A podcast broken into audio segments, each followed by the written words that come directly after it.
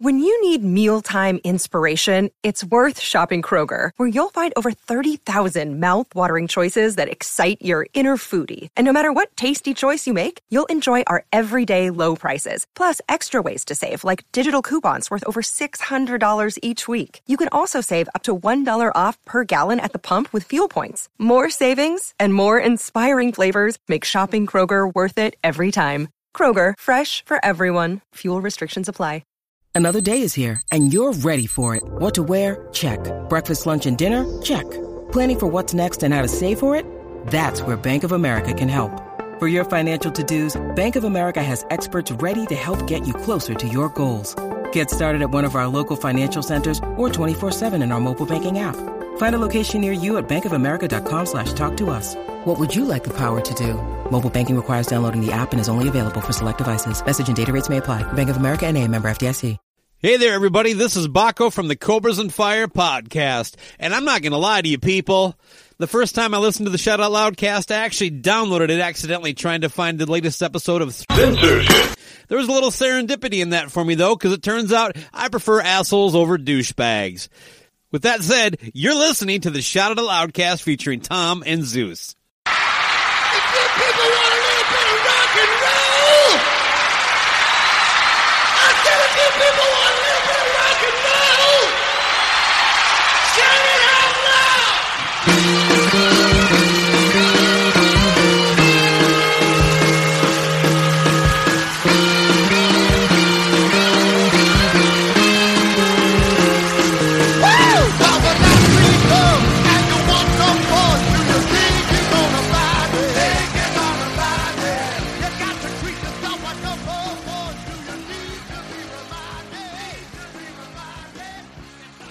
Hello. Hey, what's up there, Kiss Army? Tom Zeus with another episode of Shout It Out Loudcast. We're up to episode 117, and this is called ABC in Concert. Tom, how are you? What's up, my friend? Good times. ABC in concert. Nice, uh, iconic television appearance. Uh, celebrating the anniversary of it, so it was a good time to do this episode. Yeah. Yeah. Uh, yes. Yeah, we had planned to do this. We hoped that we could tape this and have it come out, but with the stuff that fell in line, unfortunately, um, it didn't come out on exactly that same day, but it is that week. So we are glad to tape this. Mhm. Um, lots to get to, lots going on. Um, first thing before we get started, we want to give a quick shout out to our Patreon subscribers. We just had our first live cast with the uh, Gene members, uh, the Gene Gene. tiers. The actually, I shouldn't say Gene, Tom. I should say the Demon tier. Correct. Yep. Right. Yep. So the four tiers, and uh, we have Gene as the highest. Sorry, I don't know Hell if that yeah. means anything, but yeah. So we just had a, um, you know, it's just a private live cast we did with them. We talked about uh, the the Kiss draft, the Kiss tournament online. We went over subjects. We went over future topics. We went over ideas. We went over a ton of shit. And we gave them some stories that uh unfortunately we can't share on the air from some of our guests that they've told us over time. And uh, we had a blast with them. So I wanted to uh, say thank you to them personally. They know who they are. And uh, I can't wait to do it again, man. It was a ton of fun. Yeah, that was great. That was we we had been we've been looking forward to that. Our schedules have been chaotic since this, so uh, you know we've been we've been meaning to get that done, and uh, we were excited to to schedule that and have those guys. It was a great time. Uh, like Zeus said, we talked about the tournament. We talked about some of the album review crew episodes and discussions that go into that, and, and the show in general, and thoughts and opinions on Kiss, and uh, just a lot of fun. And uh, we can't thank those guys enough for joining us and for all their just con- their continued support on uh, on Patreon. So really, really good time. Yeah, and we even got into the album review crew and uh, and albums that they want to do and artists that they want us to do and recommendations. So it was a ton of fun. So anybody that's interested in joining Patreon, go to the app, uh, the app store, and look up Patreon, P A T R E O N, or you can go to patreon.com or look at the episode notes when you get this podcast. There are always links at the end of it, like our email, how to find us on iTunes, how to subscribe to us on YouTube, YouTube, and also on uh, Patreon. So check it out there. Thanks again. And we always tip our hat to them and give them a quick shout out. So wanted to get that out of the way. And uh, in addition to that, Tom, we had a awesome fun time reading all the feedback, which I think we're still going through from last week's episode on Paul Stanley's Soul Station. The feedback could potentially could have been its own episode. Yeah. Um, so yeah, we, we're we are not surprised by the feedback. We're very grateful for the feedback because, of course, that's the whole point of the show is to is to interact with you guys and let you guys know uh, what what you think of the episodes. And we we knew that you would let us know what you think of this one. So uh, as always, we go back and we uh, we check out the episode poll. So of course, we did Paul Stanley's Soul Station now and then, and we wanted to ask, what do you think is the best song? Uh, we included the uh, four original uh, tracks that uh, Paul wrote for this, and to no surprise, it was the IOI was forty four percent, and then Ooh Child, yeah, and that's not an original, so I made a mistake there. Three out of four originals. That came in second at twenty six. Whenever you're ready, fantastic duet there. 16% and then save me from you another really nice original came in at 14% Lots of feedback. We'll start with some poll feedback. Uh, our buddy, I Love It Louder. The original songs are amazing. Totally agree with Zeus. I know that Paul Stanley and his songwriting chops will create something I like. Lee Bruton, IOI, Call Me Crazy, but I can hear a little unmasked type of song in there. I think it's the song Hmm. arrangement. It's similar to what makes the world go round, in my humble opinion. Yeah, Paul kind of hinted at some of that when he was doing an interview about this, that there's some unmasked kind of uh, Well, you he mentioned, I think, that that song. specifically. Yep. Right? Yep. Yep. Josiah Horn. This this is great. I'm gonna be honest. I made it about 40 minutes into the episode and came to the conclusion that y'all aren't gonna say anything that I agree with. So I shut it off. okay. So let me get this straight. We do a Kiss podcast with some strong opinions. And if they don't agree with you, you stop listening? Okay, uh, uh, that is your right to choose how you want to in, in- participate. like Kiss. Uh, Destroyer is a great album. What do you think? do you like Yeah. Soul? Do you like Soul Station? Not really. It's not a Kiss album. Let's just let's just be positive. But he did say, "I'm here for the monkeys references at the beginning," so that that's good. But yeah, Yeah, sorry. we, we can't get too much into. We'll get in trouble if we talk Yeah. about that. And uh, our buddy Deuce had a lot to say about this, but uh, he starts off with IOI gets the vote. That said, all the originals show that Paul can still write when he's passionate about something. Unfortunately for Kiss fans, his days of wanting to write songs about women and sex are long gone. And his in in his eyes, that type of material is way beneath him. Yeah, you're probably right. Sir Paul. Uh, Kim Andrews, the entire album is amazing. Ooh, okay. Alessandro Rourke, top five episode, gentlemen. Wow. Then, he, then I like, I love this. He goes, I wanted to comment sooner, but it was in Twitter jail. For Yeah, what? he goes, thank you for roasting Paul at the start. I think he pulled it off, but what we need is a proper send off to Kiss. They can't end it with Monster. They need to know that. Damn it. Yeah, he's right. Well, Uh, they ended it technically with that fucking Japanese duet. That yeah, that I don't even count that, but that is a real thing. Uh, and let's get into some uh, episode proper comments. this is a good one here. Joel Hoffman, excellent episode as always, guy. I will humbly say this: Paul sounded excellent. His voice was excellent. The songs were very good. But I want to listen to Soul Motown, whatever you call it, Zeus. I will put it on Spotify, not Paul Stanley. But overall, he did a great job. Zandon, if you can get my autographed CD for half price signed by the one and only Sonny Pooney, I might consider it. Oh boy. And then Kevin Northern had a good one talking about the album cover. Did Eric just come from filming a Western? Settle down, Wyatt Earp. with the hat. oh God. Uh Gordon Duncan. The album debuts at number eight with 8,000 in sales. We're going to talk about that. If he is happy with that, then surely a new Kiss album would sell more, especially if he put this level of promotion behind it. On the fly, another great podcast out there, music podcast. That listen to this, and you guys were spot on on most of the songs. Also, glad to hear how big of a fan of All Systems Go you guys are. Great album. I have to go back and listen to that episode. Hell yeah, it's a great album. Yep. Steve, also our buddy Steve, had a lot to say. Not for me. The hypocrisy from slagging on Peter's album for almost 40 years reeks. Would rather listen to Psycho Circus on repeat than this again. And then fucking Sonny Pooty. Best non Kiss album by a Kiss member since 1989. Come on. I'm not even going to. I love you, Poonie. Then stop. Uh, then Tony. Tony had a lot to say about this too. This would have been a fantastic record if they had a different lead singer. Paul's voice does not fit this type of music at all. Smart of him to bury his weak, breathy vocals under all that talent he surrounded himself with. The band and background vocalists are great. That's true.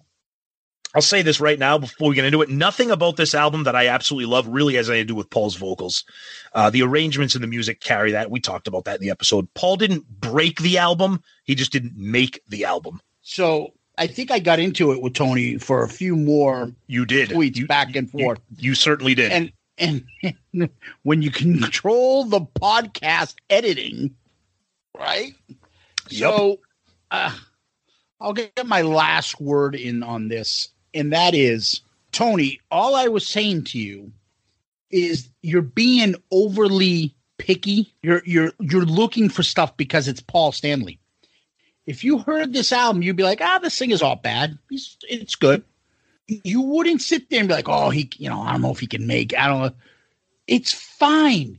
He he he he got it done. It's not terrible. It's not somebody that's not No. singing in key. It's Right. not somebody. He's got the falsetto. It's because we know that he never sings in that falsetto, so it's awkward.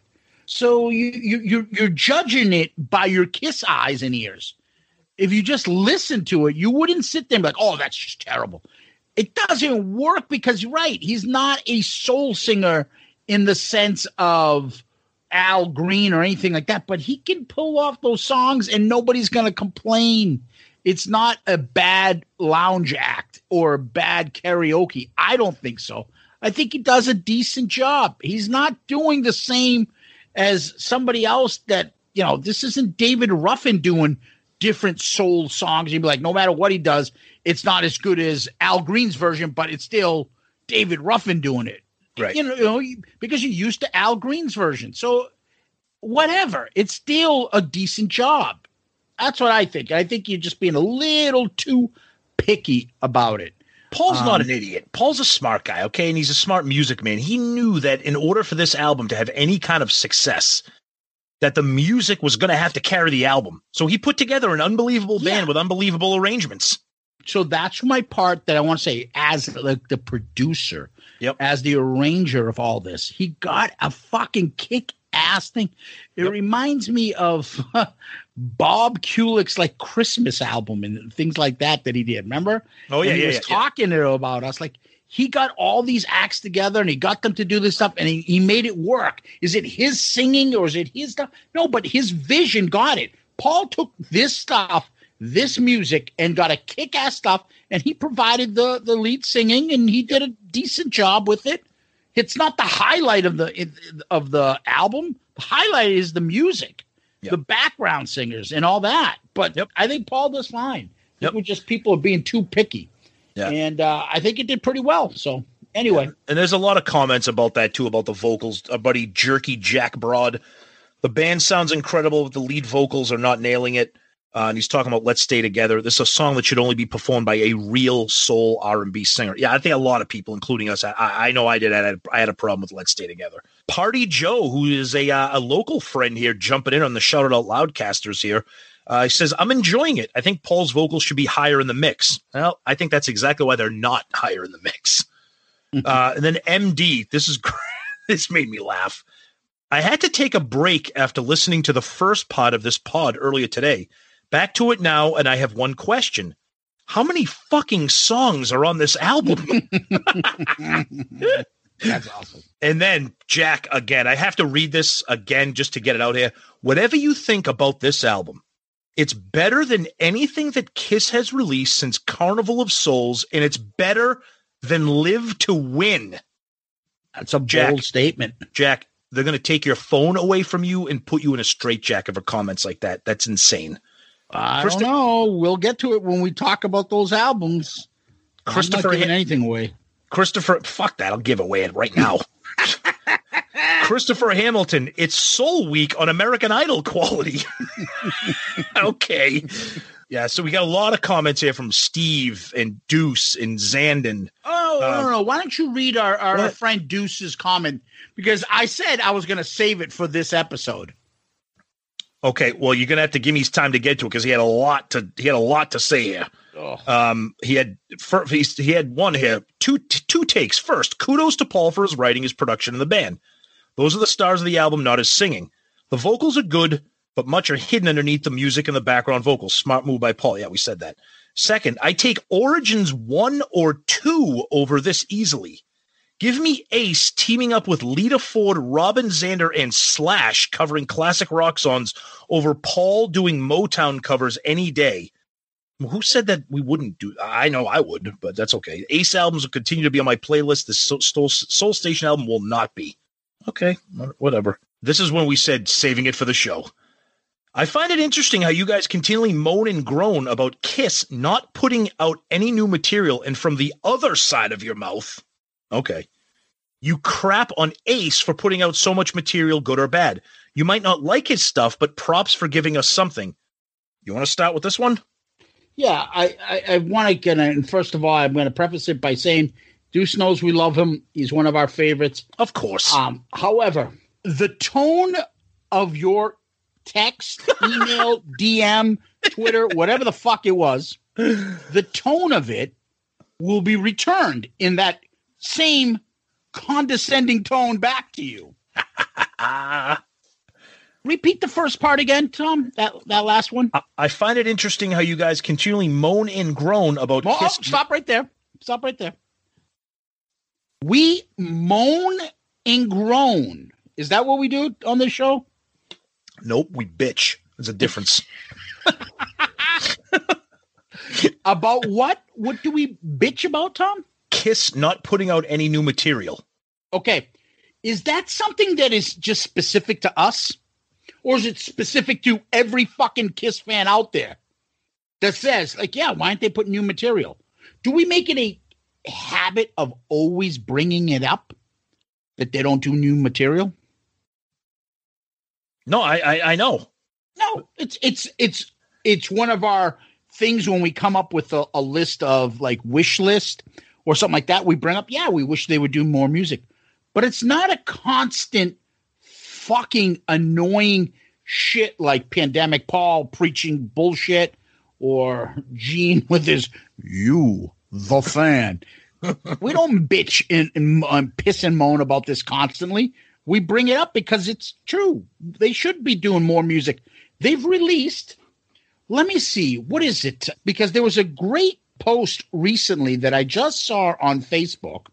I know, Facebook, um, that proved my point. And that is that someone put out that in the, I think, previous years, did you see this one, Tom? I'm not sure. Go ahead and read it because I, I I I think I know where you're going with this. Okay. In the 70s, seven albums, four solos. Yeah. In Oh the yeah. 80s, eight albums. In the 90s, three albums. In the 2000s, one album. In 2010, one album. In the 2020s, zero albums. So four studio albums from 1993 to 2021. Do I have to say anything more about that? Yeah. I mean, are you are you kidding me? In the meantime, they weren't off not touring for more than any point in time during that era for more than two years. So they consistently toured during that time Mhm. with what? Three albums Right. that have been out during the last 20 something years. So I don't think that what we're doing is pissing and moaning. But go on. What's the rest of his stuff? Oh, this is where I want to jump in that I have the bigger problem with. Moan and groan about Kiss not putting out any new material from the other side of your mouth. You crap on Ace for putting out so much material, good or bad. You might not like his stuff, but props for giving us something. No. Okay, but can I can I before Yeah. you get to your last Sure, one, sure, the only other sure. thing is remember I said it's the it's the phrasing, it's the terminology, it's the condescending tone in it The other side of your mouth Mm. is usually said with someone that's dishonest, Two faced, shady, two faced. two faced, someone that can't be trusted, talks behind your back, shit like that. So, in other words, not a positive thing to say. It is So not a it- positive thing. Yeah. So, we're not used to getting comments like that from anybody, specifically not one of our favorites and best. Talk on the other side of your mouth. Ooh, there's a little hostility there. But go ahead. Oh yeah. So my problem with that whole comment right there is Ace material is not Kiss material. One has nothing to do with the other. Ace can put out a fucking album every week, and it's not going to change my mind that Kiss is not putting out an album. Not to mention, Ace's material sucks. I'm sorry, and I'm not saying that to get my. I'm, and, and I'm not saying that to get my partner here to laugh. Ace's material has largely fucking blown. I'm sorry. And I got a new song out there. It's called Bronx Boy. yeah. and, and putting out material just to have it out there, even though it sucks, is not what I want. Now, you may argue that and say, well, you you ranked Monster as your worst Kiss album, and you said Psycho Circus was your second worst when you did your rankings. That is true. Yes, we have not done Sonic Boom yet. You'll find out eventually what we think of that. Ace Ace continually churning out garbage is not talking out of the other side of my mouth or our Hey, mouth. you want to hear this song called Genghis Khan? It comes after a great cover song, Fox on the Run. You know that one? so bad. That's fucking horrible, dude. I'm sorry. Those albums, Anomaly and Spaceman, and uh, come on. And like you said, it's, it's the Ace cult. It's the same fucking clowns that are trying to have Ace beat lick it up in the Madness tournament, which we're going to get to too. But anyways, Deuce, we love you, but there's no way we could have gone through that comment unanswered. So No, it just. I, I don't even know where to begin. You it's the Ace tell- cult. Yeah, you can't tell the difference. Like, well, you, you give shit for him putting out stuff, but you you know you, you but Ace puts out stuff, Yeah, it Yeah. sucks. so that gives you an excuse to put out shit that sucks. and it's not Kiss stuff. I don't understand. Like, like that would be like, oh, if Gene Simmons started putting out solo albums, I'd be like, that's great. It's not, it's not a Kiss album, Exactly. If Paul was doing solo, we'd say, when's the fucking next When's the Kiss Kiss- out? right? It's just no. We could completely. So I said I would save it, so I had to hit you back. You did. and yeah, on this. But no, it's just it's fucking nonsense to compare fucking ace crappy albums and cover fucking albums to say, well, yeah, I'm I'm sober. I'm putting out albums all the time. Oh my god! And who's fucking listening to? And I got fucking forty two covers. If you want to buy Origins too, There's Guess what? I fucking- got a Orange- Bastille, oh, I got a Bastille Day version you can buy next week too. I know it's April, but I'm still selling the Christmas colored double vinyl because no one fucking bought them for Christmas. Yeah, I got a new girlfriend and she's up and around right now. I'm on a backyard. I've got some tree work going on. Yeah, I don't know what's going on. I think they built me a clubhouse. I thought you were going to say she's my new bride. She's my new girlfriend. All right, let's we'll wrap up Twitter. here. Our buddy Murph jumps in and says, "Fair and honest review." I still don't like it. Perfectly said. Yeah, Twitter. Twitter was. Cr- and I love this. um, sometimes, if I'm in the right mood, certain things make me laugh. David Wilson just wrote, "It's poor." I don't know why that made me laugh, but it did. But that's that's the Twitter fun that we had on this one. Let me zip through mine here. All right. All right.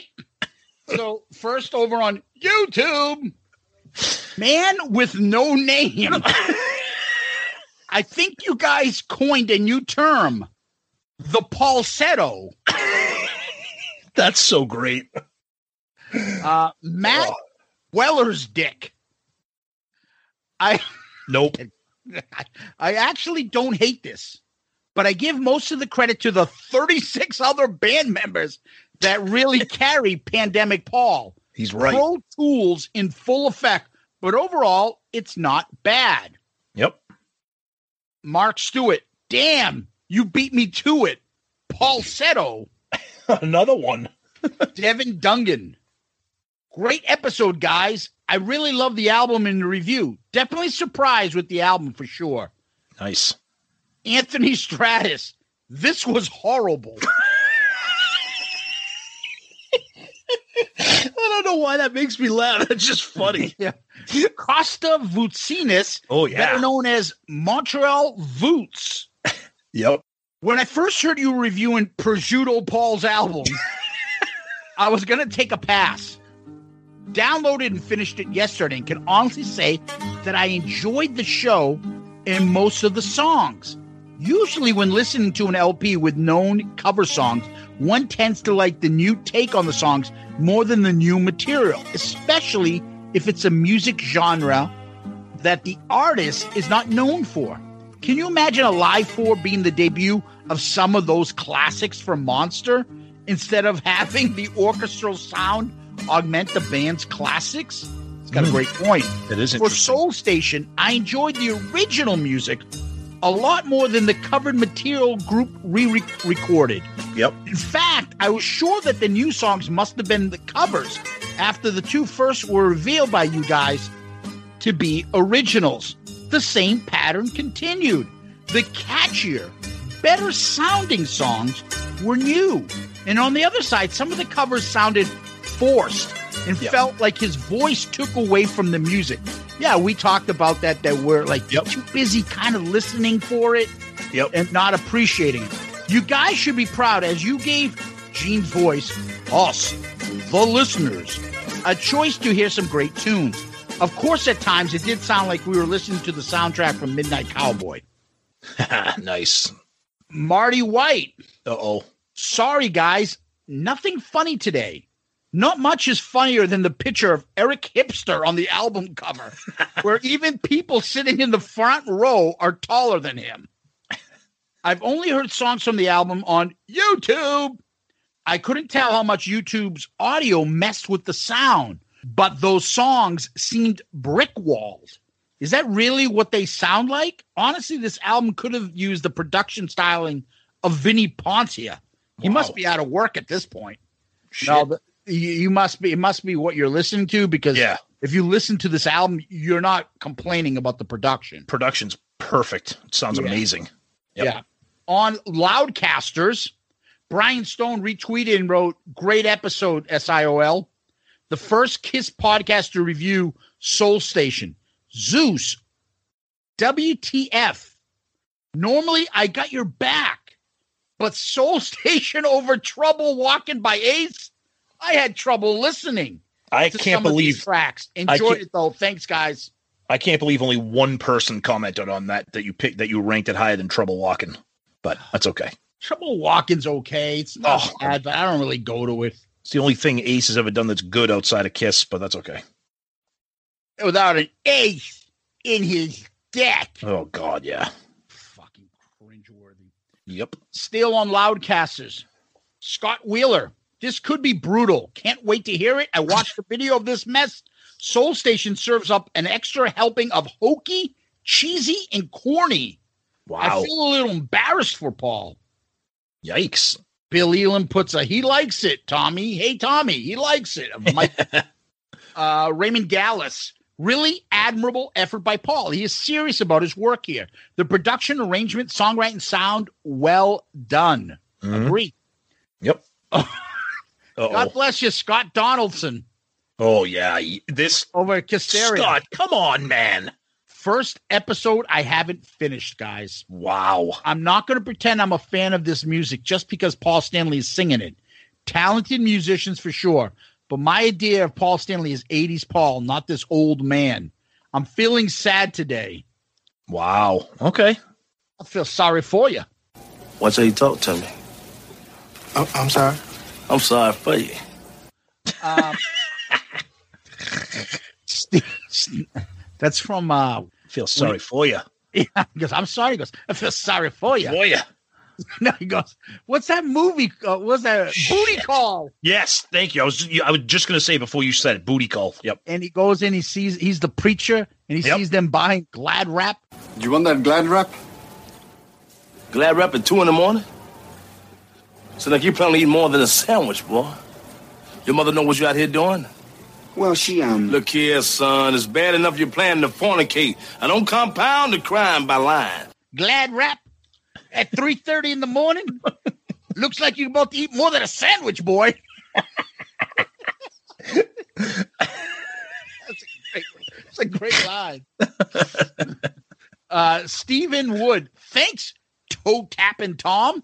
Yep. Uh, Graham Richley, an interesting and honest appraisal of the album. I can't say I like that style of music, so thanks for putting the time in so I don't have to. Makes me wonder whether Paul is craving an artistic outlet and re- realizes his voice is only up to these sort of songs. I'm with Scott D. This album emphasized Paul and Kiss really are at the end of the road. Okay. Oh, I Mark- agree with that. Mark Arnold. Great episode in the review of the album. I was happily surprised the album didn't get slammed. I love Motown. It's classic, great music. Anyone doing covers of classic songs will always risk being judged harshly by someone. I was glad to hear you guys give it an honest listen and just didn't take the easy way out. Although I'm sure a lot of studio magic was done to make Paul sound great, I'm still glad we have this album. As you mentioned many times, the band and background vocals were amazing. I just mm-hmm. received my vinyl copy today and been loving the sound. Can't wait for the next episode. Thanks again. Mark, that's a great comment. Thank Oh. you so much. I was just going to say that. Great comment, Mark. Thank you. Yep. Yep. Over on Facebook, buddy Jack Pinocchio, and I'll give him his theme music back. C'è una luna in mamma mia, mamma di date. Cosa dare, mamma mia, pensacciare. Se te vegliano pesciaiole, isso va, isso viene, sempre lo pesce a manatena. Se ci ingappa la fantasia dei a vecchiozza mia, la la riola, pesce fritto e baccalà, uè compano calamara c'ha già catà. He's out of Facebook music jail. So I have to give credit where credit is due. I was optimistic about this album, but Paul did an amazing job with this. I am a fan of swing slash jazz and Motown music, but this suited him. I'm sold. I'm buying the CD and the LP. Nice. Pantheon Podcasts. You know them, Tom. Yes, I do. Our, our boss. Yep. Well, I don't know if you want to call him boss, but you know, uh, damn, I would love to come on and talk about this new PS direction. I'll be sure to listen. I'm assuming that's Christian. Well, speaking of that, but I'll let you finish because I got something to say about him too. So go ahead. Yeah. Adam Nickmeyer. Oof. This AM Gold album would have been would have been a thousand times better with Peter Criss vocals. Paul's vocals are cringy at best. Almost had to take the headphones off with the falsetto songs. Yep. Ryan Michael Scott. Great band, great songs, just can't get into Paul's vocals. Good episode as always, guys. Stephen Wood. I just listened to the album this afternoon while putting IKEA furniture together. Oh God. It's much better than I anticipated.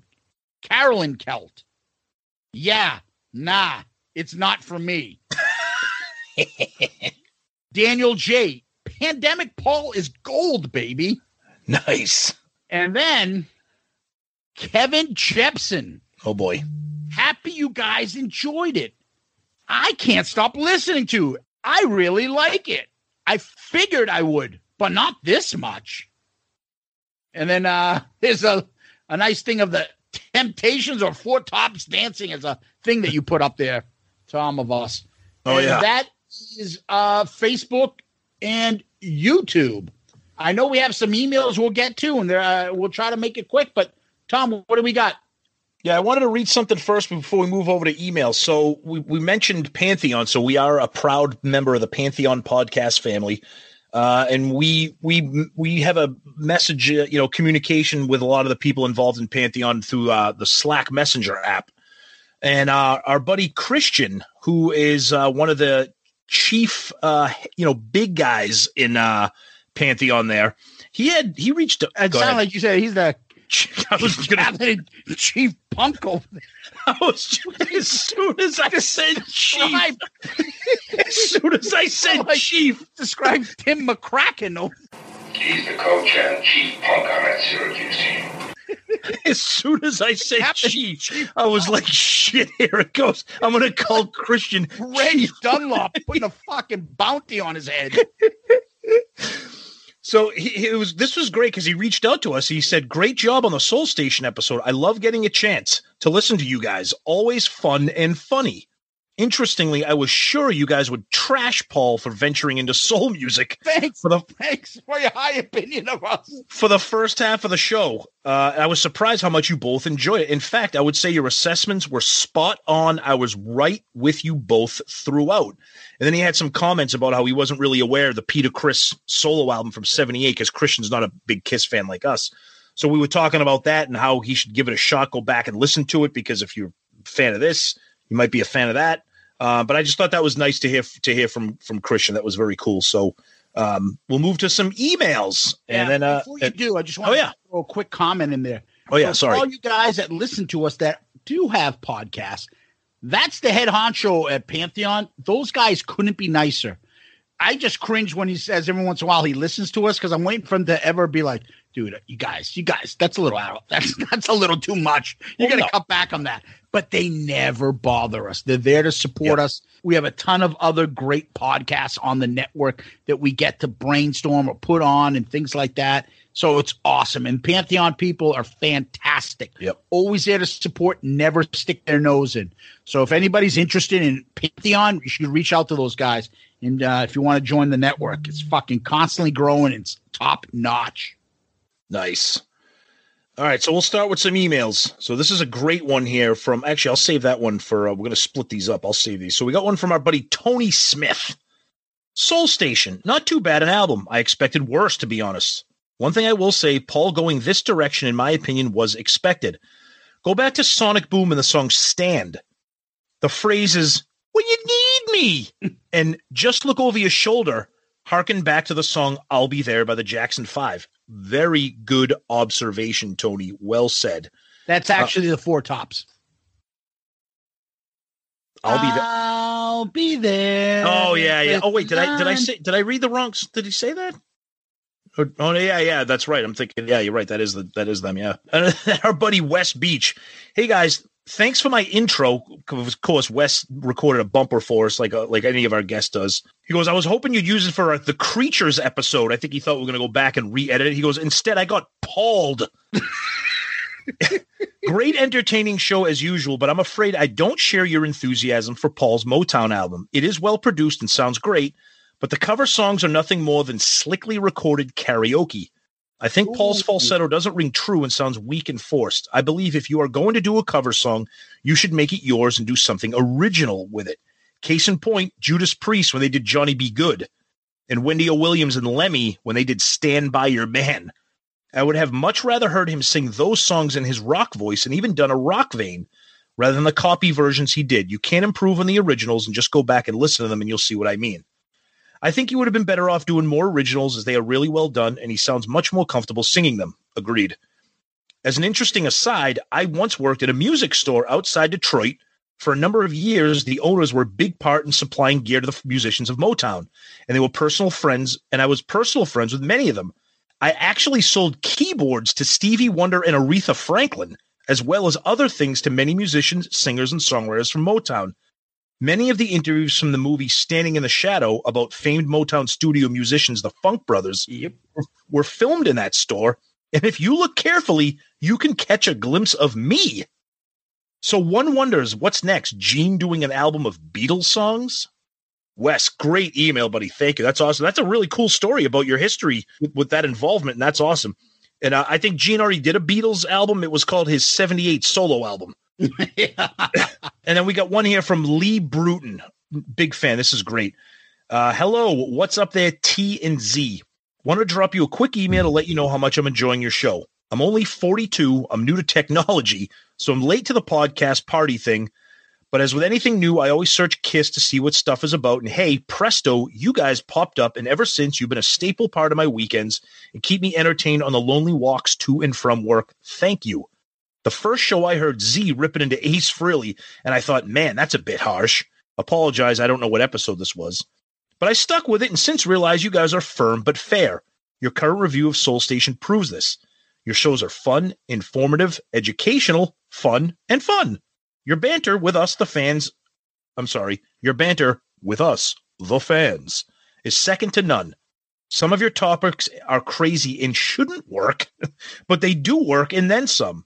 I'm sure that's down to you both being true fans, have passion for the hottest band in the world, and are genuinely great guys.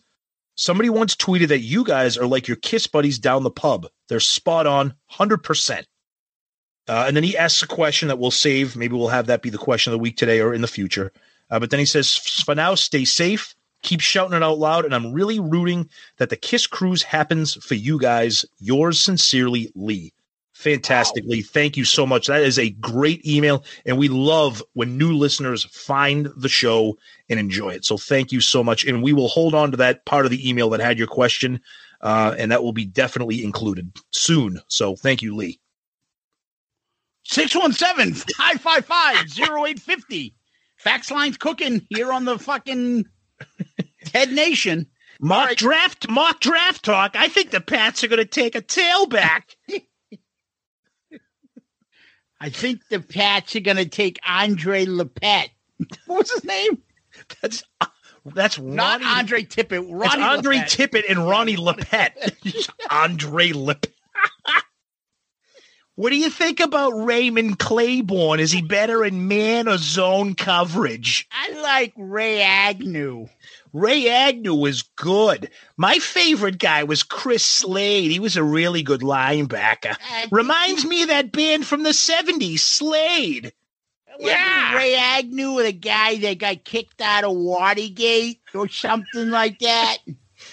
Fucking ace. Anyways, I got a couple emails here. Tom, I'll go get through them real quick. Hi, guys. I have not listened to this week's episode yet.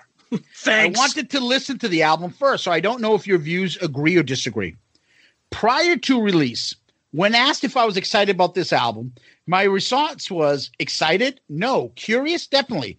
I wasn't overly fond of the first video I saw, Ooh Child. But I don't particularly like the original version of that song, so probably not a fair judgment.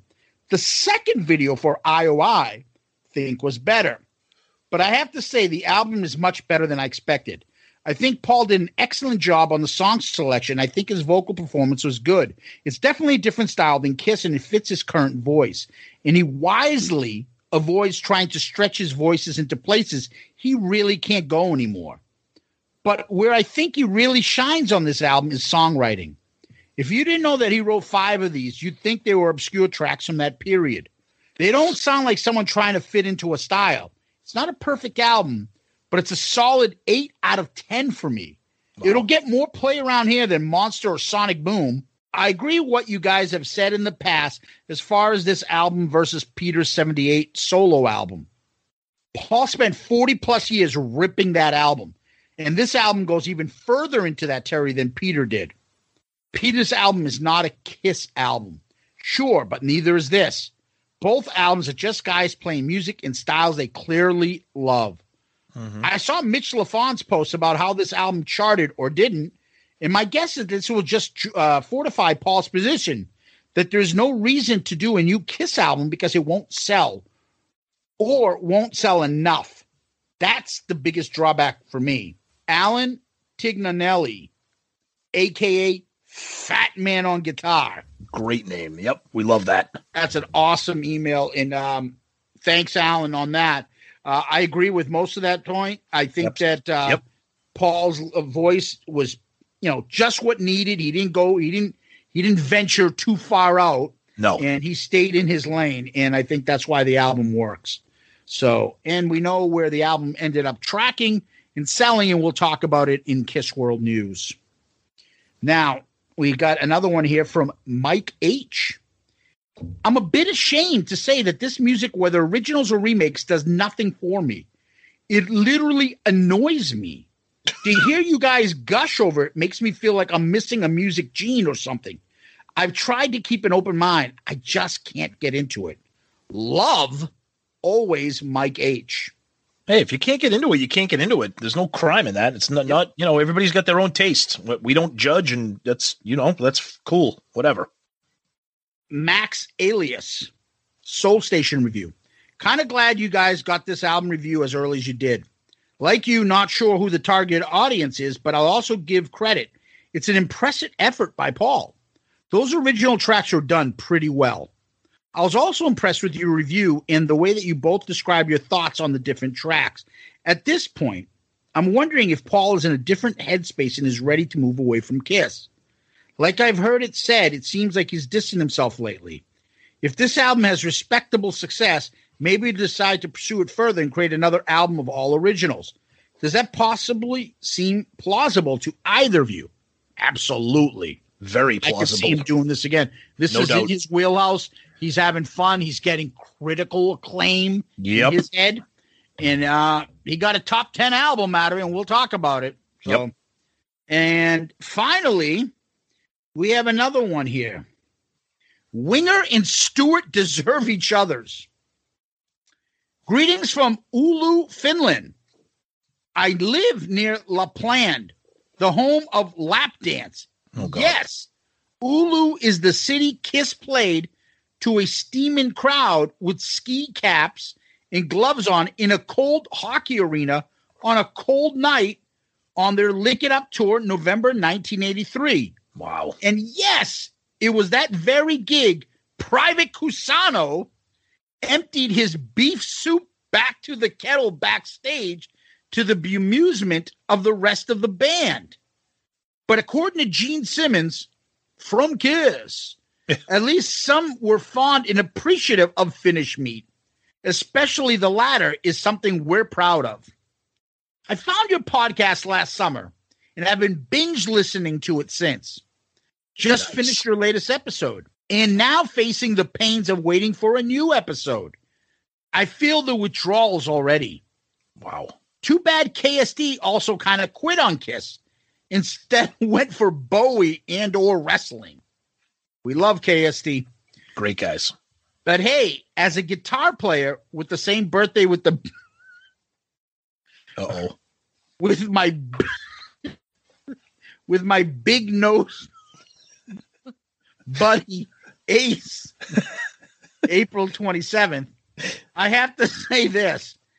Acts like Winger and Yngwie are the perf- perfect representation of everything wrong with the 80s. Just awful music. Born in 78, I needed grunge to pulverize the wimpy poodle hair metal that didn't resonate with kids anymore in 1991. Hearing Smells Like Teen Spirit and Outshine for the first time in age of 13, I felt like I could breathe again. I'm a Joe Perry, Neil Young, Ace Frehley type of player. But for tasteful shredding, I can highly recommend recently deceased Finn Alexi Laiho and his band Children of the of Bodom. Yep. Great aggressive playing without the ego masturbation on Yngwie and the likes. P.S. My girlfriend hates you. but hey, like parents dislike is usually a sign of quality in rock and roll. The same goes with podcasts and significant others. You discussed her. Oh, that is the best. Good work. All the best. Jane Haslak, Oulu, Finland, Europe, Earth. Oh man. And you, my friend from Finland, are this week's comment of the week. Good answer. Good answer. Like the way you think. I'm gonna be watching you. And how fantastic that we literally discussed his girlfriend. That that that might be that that's that's one of the greatest compliments we've ever had. We haven't dis- we haven't had anybody admit that we've disgusted them before. Fantastic. And I was wondering, and Tom was asking me who, you know, Yane Aslak Rasanen. I'm like, I think he played on a line with uh, Saku Koivu, Olli Jokinen, and Esa Tikkanen, with on the point Teppo Numminen and Jyrki Lumme. And then, in net was either Pekka Rinne or Tuukka Rask, who plays for our Boston Bruins. I've met a bunch of times and is not what you would call a handsome man. And then coming off the bench, you had Petri Skriko, Reijo Ruotsalainen, and Jari Kurri. Tuomo Ruutu, Sami Salo, Janne Niinimaa, uh, Sebastian Aho, Mikko Rantanen, Joni Pitkanen, maybe Patrik Laine. Or you have to use a French Canadian accent the way to speak to them. and obviously the greatest, Teemu Selanne and Yuri Kori. And uh, yeah, the, the rest of those great Finnish hockey players. And a lot of those great ones were in NHL 94, Tom, which are Hell yeah. classics. Yeah, some great uh some great Finnish hockey players. And that was a great email from our new Finnish friend whose uh girlfriend hates us. So that's Love gotta be a that's a positive thing, Tom. Love it. And there's your extended feedback. Hell yeah, because we knew that was going to be a lot for Paul Stanley Soul Station. Yeah, yeah, and we wanted to get into it. So let's go into quickly Kiss World. What's going on there? All right, let's start off very quickly by giving people a brief uh, summary of uh, our Kiss Album Madness tournament. By the time you listen to this, the Sweet 16 will have ended, and um, we'll be getting ready for the Elite Eight. And not too many surprises. Uh, again, by the time you hear this, the Sweet 16 will be over. But right now, the only true battle is Ace and Lick It Up. That as of the time of this recording, with almost 600 votes and still about 16 hours left, there is 50 50. That poll right now is 50 50 between Lick It Up and Ace Frehley's 78 solo album.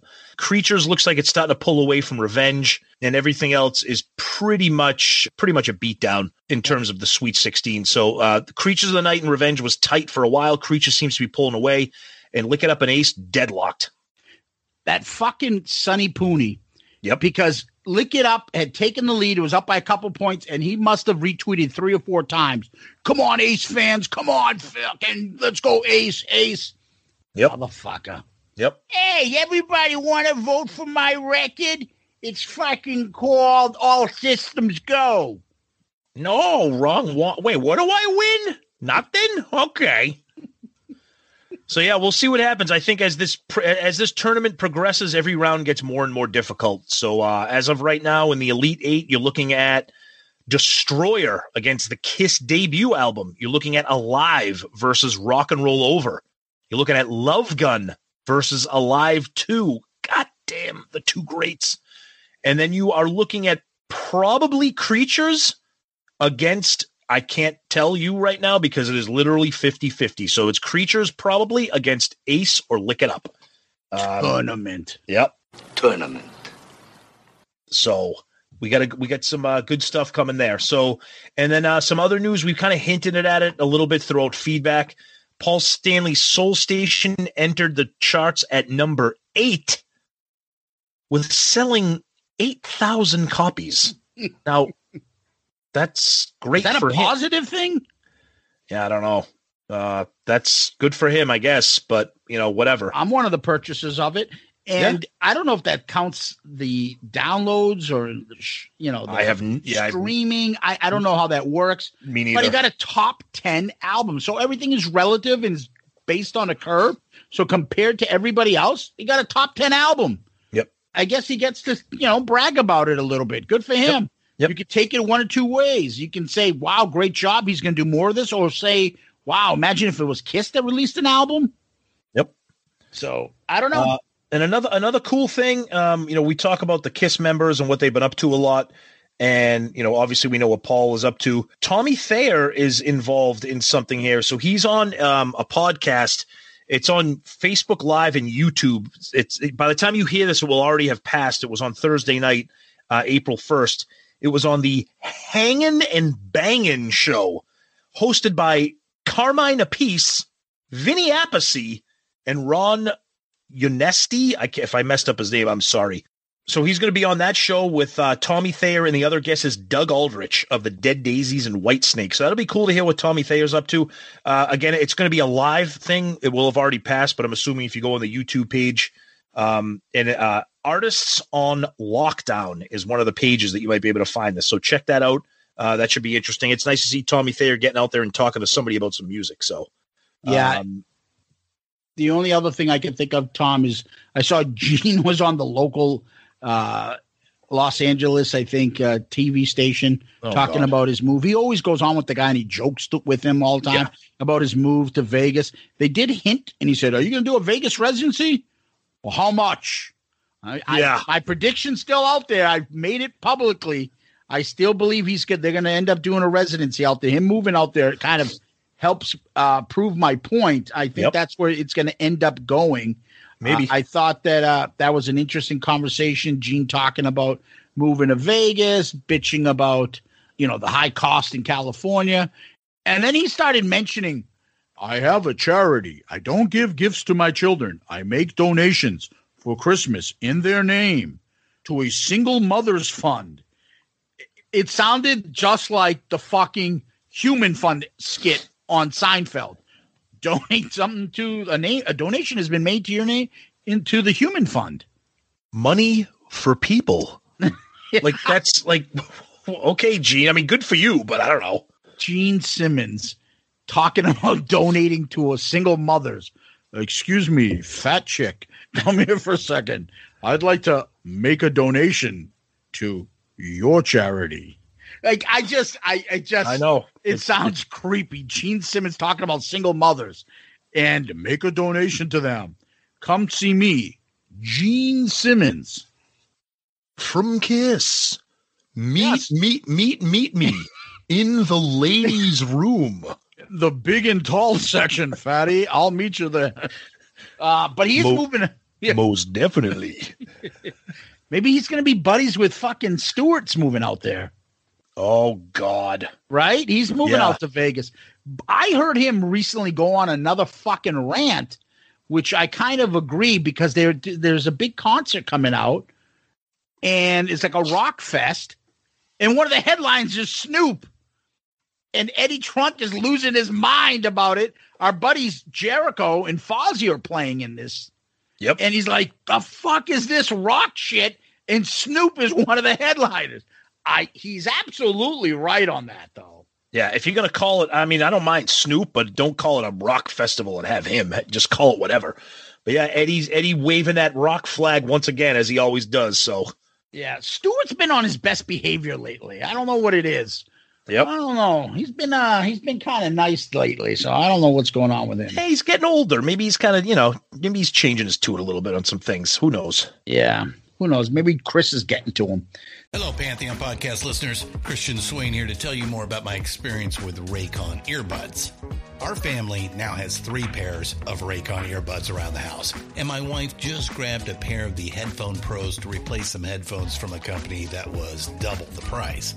And yes, she loves them. Now, if you haven't pulled the trigger on a pair of Raycons, or even if you have, but you're in the market for another pair because they're just that good, well, now is the time to check them out because they just launched their upgraded model of the best selling everyday earbuds. With Raycon's upgraded everyday earbuds, now you also get active noise cancellation, ergonomic design, and multi point connectivity that lets you pair with two devices at once. New quick charge function, three customizable sound styles, plus awareness mode. Available in a variety of vibrant new colors to complement any and all skin tones. I even have a pair of earbuds in a cool green color. I have tried just about every earbud known to humankind, and these Raycons are fantastic. Seriously, if you've been wanting to check out Raycons, there truly is no better time. You're going to ask yourself why you didn't check them out sooner, and Raycon offers a 30-day happiness guarantee. So, what are you waiting for? Go to buyraycon.com slash Pantheon today to get 20% off your Raycon order, plus free shipping. That's right, you'll get 20% off and free shipping at buyraycon.com slash Pantheon. Buyraycon.com slash Pantheon. The longest field goal ever attempted is 76 yards. The longest field goal ever missed? Also 76 yards. Why bring this up?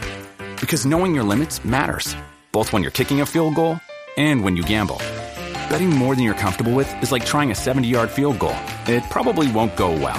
So set a limit when you gamble and stick to it. Want more helpful tips like this? Go to keepitfunohio.com for games, quizzes, and lots of ways to keep your gambling from getting out of hand. With Kizik hands free shoes, motion sounds something like this. Kizik helps you experience the magic of motion. With over 200 patents and easy on, easy off technology, you'll never have to touch your shoes again.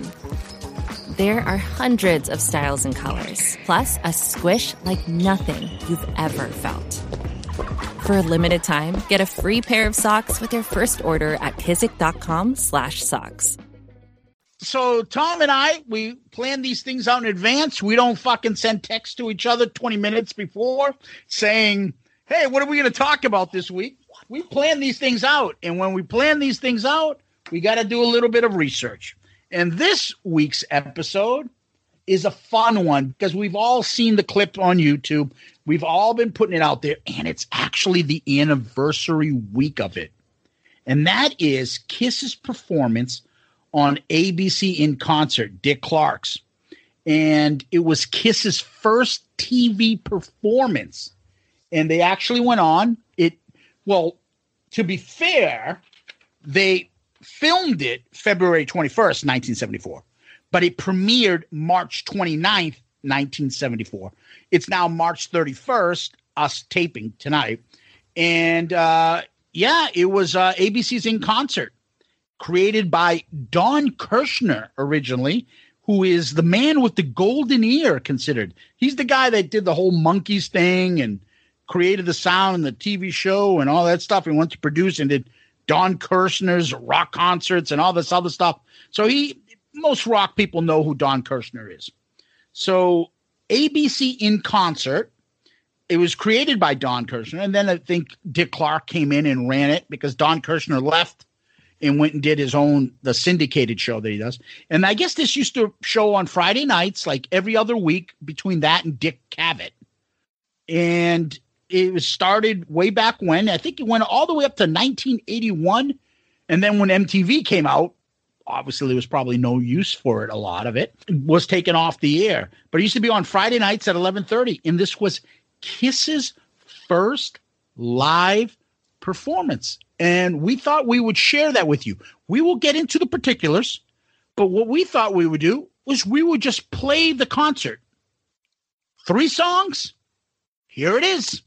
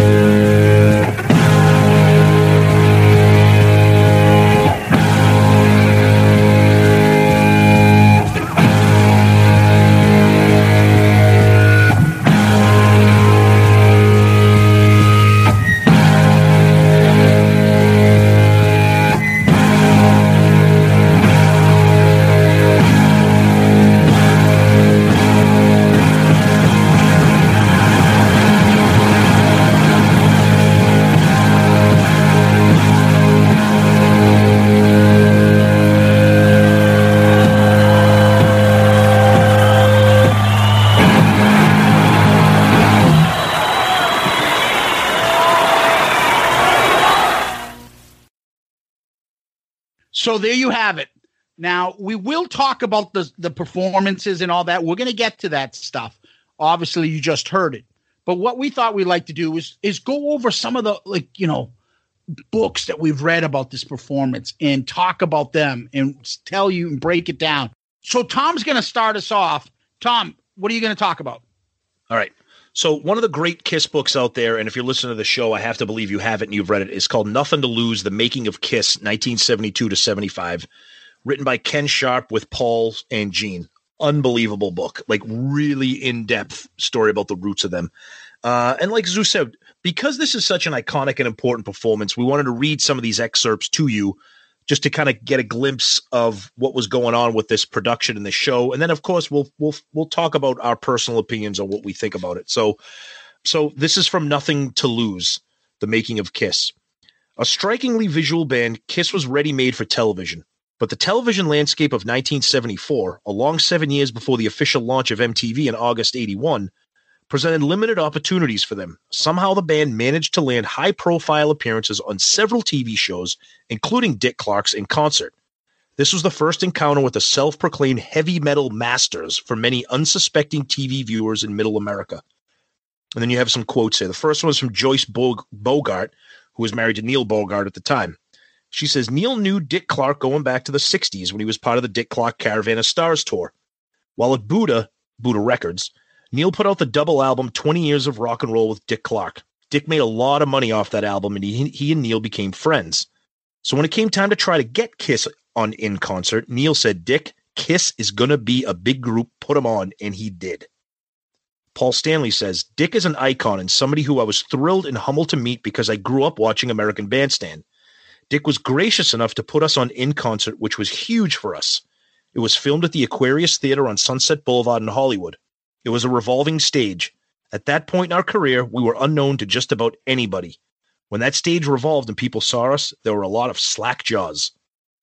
Then you have Dick Clark right here. When Kiss first appeared on In Concert, their appearance was unforgettable. I knew at the time we were either going to be making a huge impression upon the audience or participating in a total fiasco. Fortunately, the reaction was positive. The rest is history. Then we have a quote from Neil Zlozower, photographer. First time I ever heard a Kiss, I was at a TV taping for the show in concert. I was down there shooting whoever else was on the show. A girl came up to me and said, I'm with Bill Aucoin Management. We have a new band called Kiss, and I'm wondering if you'd like to shoot them. So I said to myself sarcastically, Oh, Kiss, that's cute. They must be an easy listening band like Bread, mellow doctor's office, dentist office music. See, I was a hardcore rock and roll guy, and I like bands like Deep Purple. But I thought, what the hell? I'll shoot them. What have I got to lose? Next thing I know, this band comes out with these monstrous boots, the stage clothes, the makeup. I'm watching them and go, oh my God, is this a fucking joke? There's Gene sticking his tongue out and Paul on his knees playing his guitar. I thought it was ridiculous and felt this band would be laughed out of the music industry in two weeks. Unbeknownst to me, they went on to become one of the biggest bands in rock and roll history. Shows you what I know. Then Gene says, Dick came backstage after we played and we were nobody. He shook each one of our hands and said, Hello, Gene. Hello, Paul. Hello, Ace. Hello, Peter. It was shocking that he would take the time to be so gracious. He said, If there's anything I can do for you, please tell me. We're proud to have you on our show. It taught us a big lesson in humility in the rock and roll world. We made sure that we were gracious with any new band that played with us, and we learned that from Dick Clark. Paul then says, I remember the night our appearance aired on TV. We were playing the Sunshine in Asbury Park, New Jersey. After the show, we drove back quickly to the motel we were staying at, all huddled in a room to watch in concert. It was amazing to see ourselves on TV for the first time. Pretty cool stuff right there, getting inside the, the minds of Paul and Gene and Dick Clark as well for that iconic performance. So, very cool stuff right there. Yeah. Um, Nothing to Lose is a great book. You guys Oh my God, it's, ama- at it's amazing. So I'm going to read a little bit here from our buddy Ace Frehley. this is from my book, No Regrets. Here we go. I won't read in the Ace voice because you guys want to shoot me if I do it. So we taped three songs during a performance on Dick Clark's In Concert, which was one of the few places on network television. Cable was a little more than a blip on the radar at the time, where a band could be seen and heard. We taped the show in late February, performing Firehouse, Black Diamond, and Nothing to Lose, and it aired at the end of March. Dick was terrific, as smart and gracious as I expected him to be. I'd grown up watching American Bandstand and always thought Dick was not just an astute businessman, but a real music fan as well. He treated us professionally without a hint of condescension or bemusement. In return, we performed live and with our customary fury. This wasn't a small thing. Most bands appeared on television shows in the 70s opted for the safety of recorded music and lip syncing, not Kiss. And then he says same thing when they went on the midnight special. Kiss was a live band, a spectacle. There was no point in faking it. I, I love that that Ace is saying that. Yep. but half of those words, there's no way Ace wrote that. Oh hell no, he didn't write that. He didn't write that book. No way. There's no way he's saying No way. amusement. No way. All right, and then we go to one of the great Kiss reference books we've talked about many times. This is called Kiss FAQ, not to be confused with anything from Julian Gill uh, and his great books. This is called Kiss FAQ. It's part of the FAQ book series. Um, there's there's tons of these books. Uh, they have them on Black Sabbath, the Beatles, U2, Zeppelin, Neil Young, Pink Floyd. They got them on everybody. Uh, this is written by Dale Sherman. Unbelievable book. And this comes from a section of the book about um, Kiss's important television appearances. So there's a little thing about the uh, in concert ABC show. The first national television appearance of Kiss. That pretty much says it all. Kiss performed three songs on this program that would later evolve into Don Kirshner's rock concert, for which the band would make an appearance in support of the Rock and Roll Over album in 1977. It's clear that they have already fallen into the mixture that would suit them well for the next five plus years. Gene Simmons' tongue wagging, Paul Stanley jumping around, Ace Frehley's unsteady movements, combined with concentrated hands on the guitar, the special effects, like Peter Criss shooting drumsticks. With Simmons, Stanley, and Criss all getting equal chances to sing lead, leading to a humorous moment of Criss belting out Black Diamond, while the camera stays focused on Stanley and the assumption that he should be performing such duties. We'll talk about that. What is interesting to note about this appearance, which can be readily found in edited form on the first Kissology DVD set, is how attentive Simmons and Stanley are to the television camera at such an early stage of their career, focusing on home viewers in a way that was and is rarely seen by musicians in mid performance, and usually discouraged by television directors as breaking the quote fourth wall between the action on screen and the viewers at home. Which is one reason why the cameras tend to cut away so quickly whenever one of the two looks into them. While they obviously do well with the audience, many seem to be on their feet enjoying the show. It is clear that the band is already conscious of the power of television and wanted to draw in the viewers in a visual manner beyond playing to the audience in front of the stage. So we will we will talk about some of those details, uh, some of those specific references in that section as well. Yeah. I'm going to jump over uh, to Peter. And Peter only mentions a couple quick things in his book. And he basically confirms thanks to Neil's contacts, we did Dick Clark's in concert TV show and followed it with an appearance on the Mike Douglas show. That's really it. That's all that much Peter gets into it on this. But he does confirm that it was Neil's contact that got them on Dick Clark's show. And that's it for Peter. Uh, and then we go to Gene Simmons' book, uh, Kiss and Make Up. Says Neil loved this, but he realized we needed more exposure. Pretty soon, he got us booked on a show called In Concert, which was hosted by Dick Clark. The other guests that night were Kool and the Gang and Melissa Manchester. That gives you some idea of how eclectic the rock and roll scene was at the time.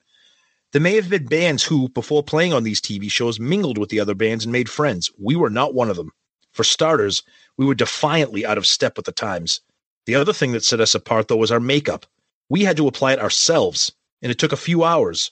So the ritual of getting ready for the show actually prevented us from having much contact with the other bands. While we were getting ready for the show, Dick Clark came backstage to say hello to us. He shook our hands and wished us luck. To this day, he remains one of the classiest people I ever met in the record business. I can't tell you how gratifying it was to be a young band and have Dick Clark treat us with respect.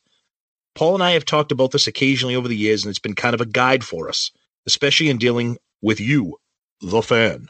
We try never to be rude, never to turn away kids looking for autographs. Being polite backstage, though, didn't mean that we weren't going to tear the roof off the place when we finally got on stage. We played three songs Deuce, Firehouse, and Black Diamond. Uh, you didn't play Deuce.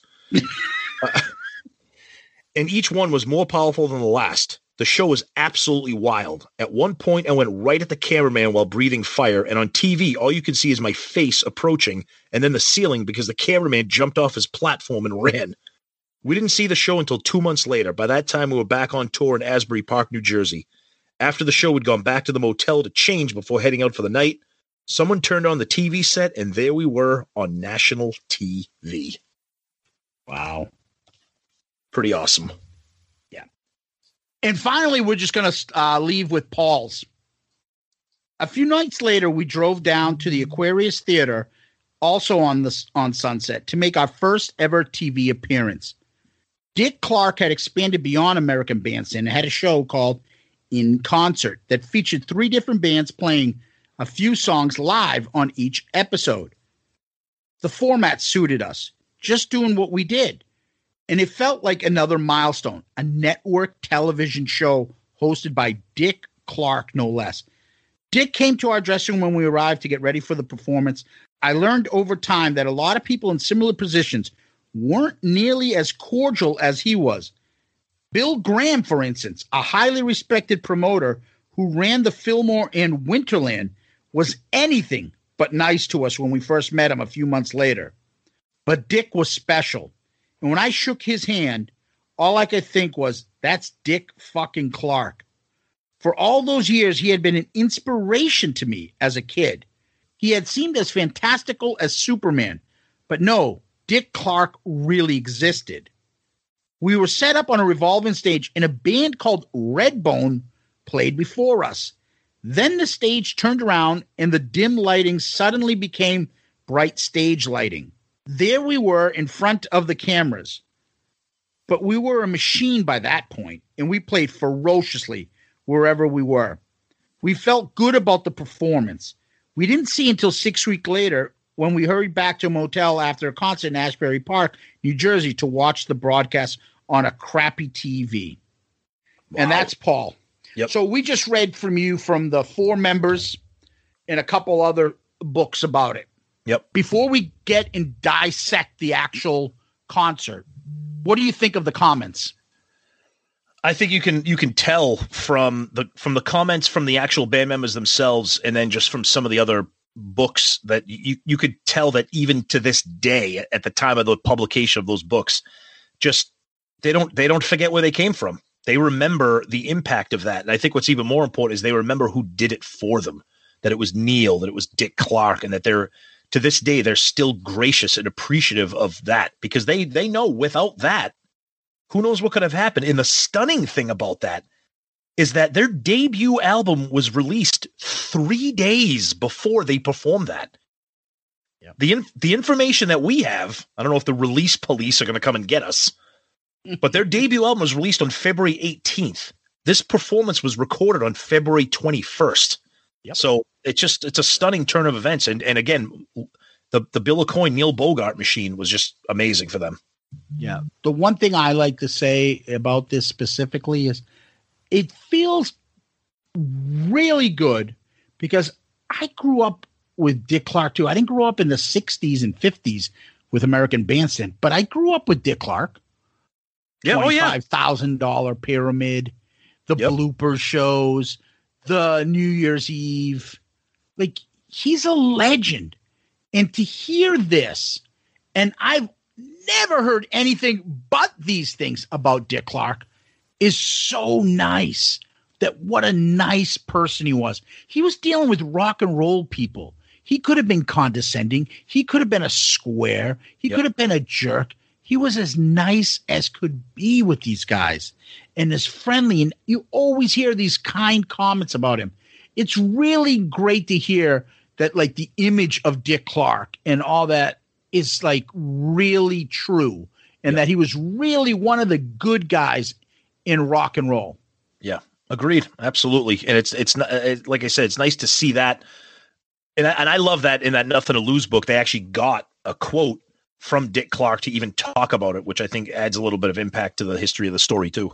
And he, and he, yeah, and he's basically saying, yeah, it could have been a fucking disaster. Who Yep. knows how it was? But he put him on. He put him on. And one thing I mentioned to you was like, I'm hearing Red Bones, then I'm hearing Kool in the Gang.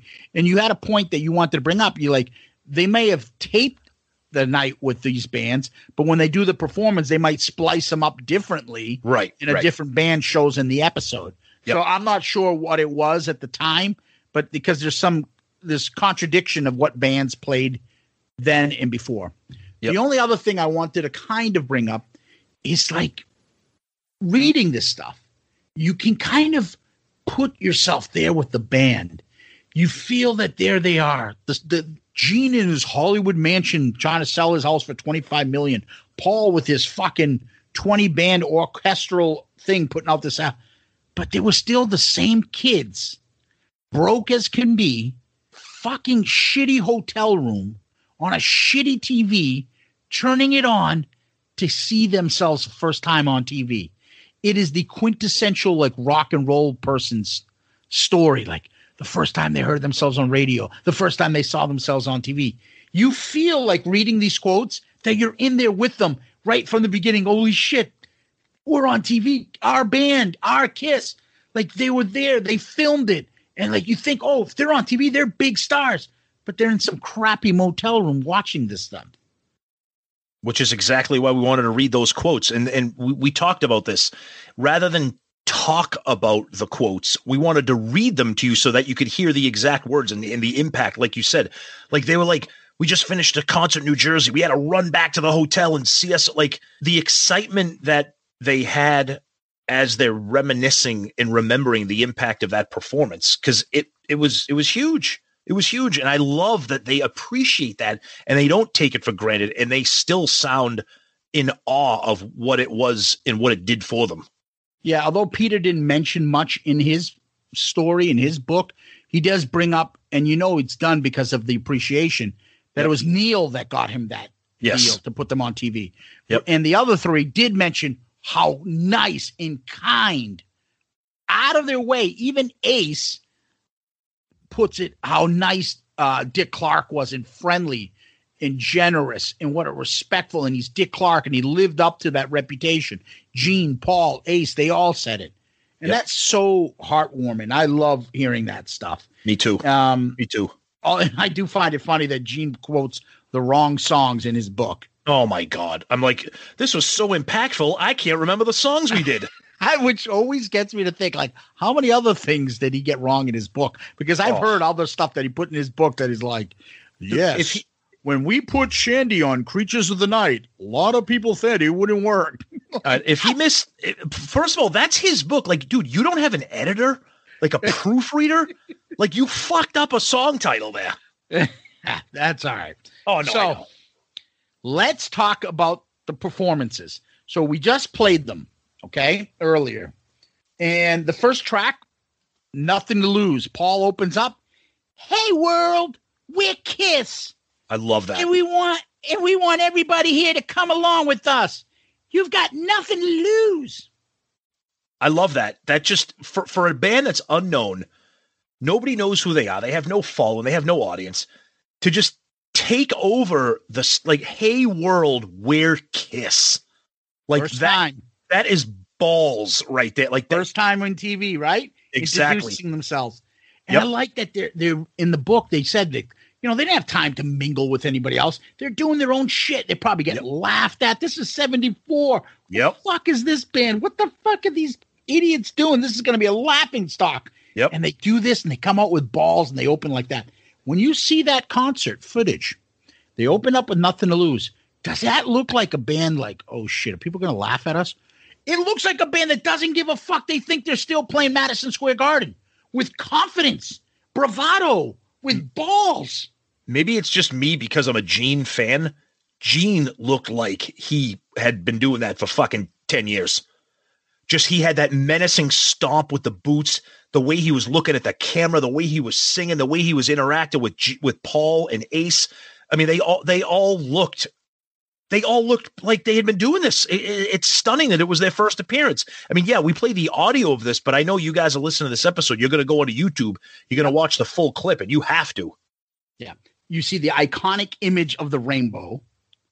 I will Oh, say this. I love that. That's great. Actual footage of this is not very clean Not at all. on YouTube. You, No. It's kind of blurry.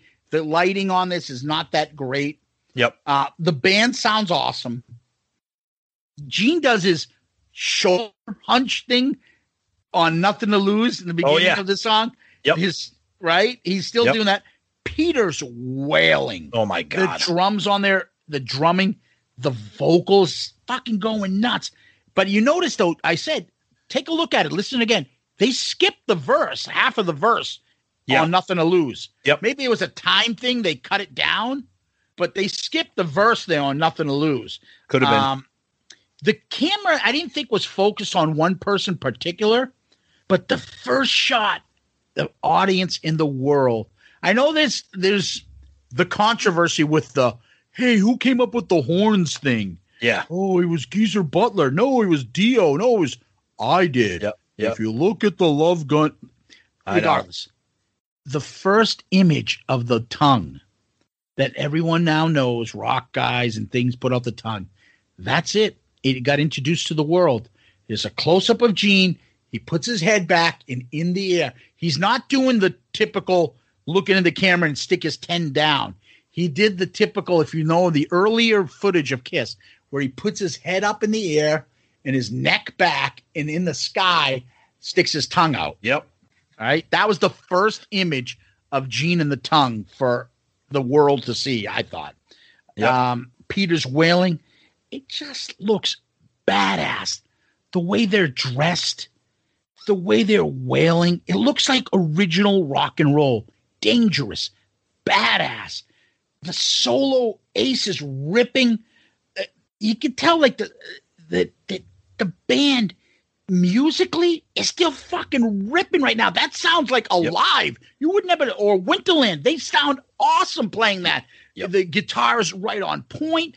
The vocals are on point. The the backing tr- uh, vocals by the band is on point. They're singing awesome. They're playing like Peter is like. I wish he could keep that. Obviously, we know his performance drops, but he's fucking a badass on the drums. The vocals. I mean, like that's the first song. I was blown away. Yeah, it, it's it's unbelievable. I, I, we've already said it. It's amazing that this is their first like appearance in, in front of the world, and and they, they are just they're just nailing it.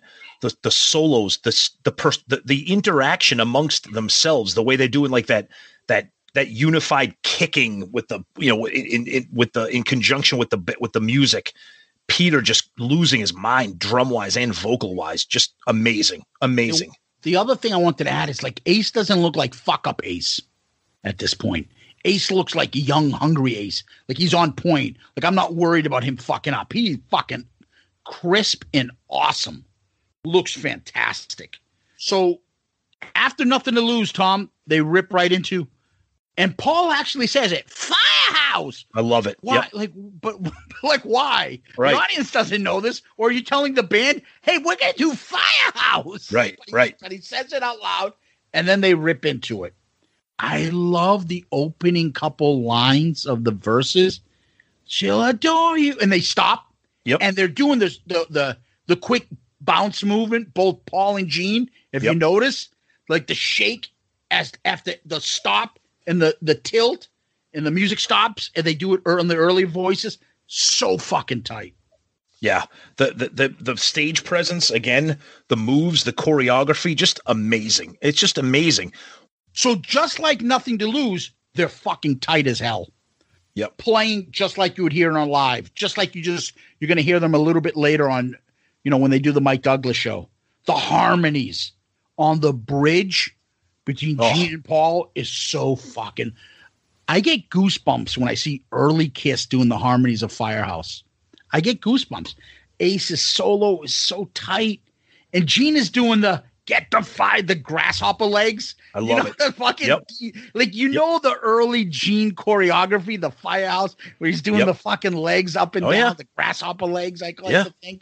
Towards the end of the song, all right, the camera pans in on Gene. It finds Gene at one point in this song. This is what you were talking about earlier, Tom, when you're like, Gene is so fucking ballsy and confident, more so than anybody else, looks right at the camera as though he's like looking right at you, America, the Yep. fans. Yep. And he has no fucking problem.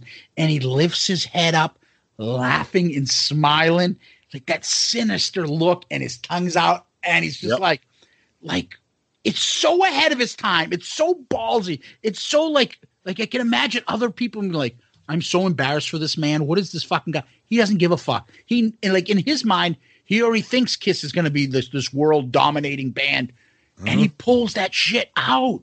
That's so ballsy and badass, more so than any other fucking artist out there in the time. This is the kind of shit that every time I get annoyed with fucking pandemic Paul Yep. or come buy my fat inducing soda, you too can get type two. Just try my new triple dose cane sugar root beer. like every time they pull that, I I watch a video like this and I'm like, this is why they're my favorite band. This is Yep. it. Yep. This is why I can get into it. They're so fucking ahead of their time. And then you wanted to talk about the end part here, Tom. Yeah, the end is it's it. This is when the camera effects and the the lack of HD kind of come into Oh, effect yeah. because because they get the you get the siren going and uh you know then you have like the camera effects of you know eh, with the siren and the smoke and then Gene kind of superimpose over here and then they kind of get to him breathing the fire and they kind of do like a little stutter thing where it kind of does it. It looks like he's breathing it multiple times with the with the effect. Eh, Look, it's 1974. It's the best that they could do. But again, you're breathing fire. You're on TV for the first time and you're and you're doing your fire breathing stunt. Ballsy. It's like it we're this way. here, dude. They had to have told the producers. And in the, in the middle of this, I'm gonna the guy that's dressed like the lizard guy, the dragon guy, the Yep. devil guy. He's gonna come out and he's gonna spit on fire. Yep. And you know, you know us in the makeup in the fucking eight inch fucking platform. sh- The people, the producer, these fucking, we just had Kool and the Gang on. It Must have been like, what? What the fuck are they doing? What are these fools gonna do? He's gonna breathe fire out of his ass. He's Yeah, large pieces of furniture from his ass. From his ass. Um, so they're Exactly. filming this, and you're right, Tom. The graphics, they, you know, they thought they were like so ahead of their time. It does like the flashback, choo choo, Yeah. choo choo. Yeah, And yeah. It's like, it's like, oh my god, it, it's, Yep. it's so cheesy, seventies slow mo repeat of the fucking fire. Yeah. But they do show some crowd people. And the They do. crowd is getting up and like there are Yep. people standing up and like like what the fuck are we watching? So before we get to the next song that they did, it, I caught this, and this is how my mind works. And if you haven't noticed it, play it back, you'll notice it. At the very end of Firehouse, when the song ends, the way that Paul says thank you, I swear to God, it sounds like the Jerky Boys. It was completely, he- goes, thank you. play it, play it back. He's like, thank you. I know because I wrote it down too. Oh, yeah. It sounded like Sol Rosenberg. Yeah, for some reason they're like they're, they're going, yeah, firehouse. Thank you. Mr. Rosenberg, you need to make an appointment. Well, I, I'm I'm sorry. Thank you. you, you, you, do you have a record card? Do, you- do you have, uh, need your number on your record card? Yeah, here's a jerky boys. Thank you. But then they go over to Black Diamond. That's when I like, you know, I've been watching the videos. All of a sudden I noticed the candles, Yes. right? I didn't notice them before, Yep. but the candelabras and the Yep. candles are out, right? Yep.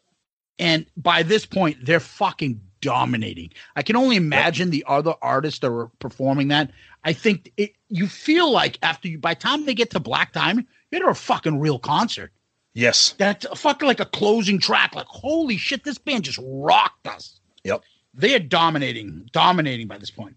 Imagine trying to follow them. No. Hi, uh, hi, we're Kansas. Oh yes, it's ladies' night. Oh what a night! I know. I know that song wasn't night. out in 1974, but You gotta do. Oh, what a night! sophisticated mama. Misled. Dude, I love Kool and the Gang. Mis- misled is the best. We gotta do that album. Misled. Oh yeah, maybe we'll throw. A, maybe we'll break the wall and do a Kool and the Gang. I'm gonna do emergency so I can talk about Fresh. She's fresh as a fresh. I'm sorry. they are the safest black artist for white people. Cool in the game.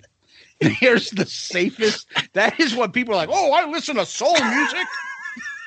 I think there would be like, don't you agree? Like 80s, like white people would probably be like, I listen to Kool and the Gang. Like, those are the same people that say, I'm not racist. I listen to bands like Kool and the Gang. And George Benson.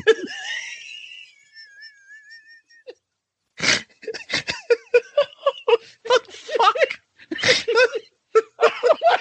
I just remember getting a George Benson album in my Columbia house when records used to be sent to my house. Like, who the fuck is this guy? I thought you were saying I watch Benson.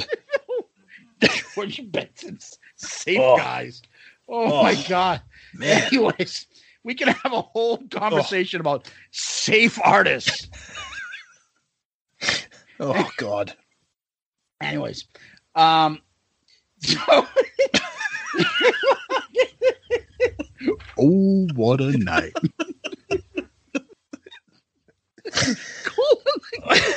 I'm misled, baby, baby.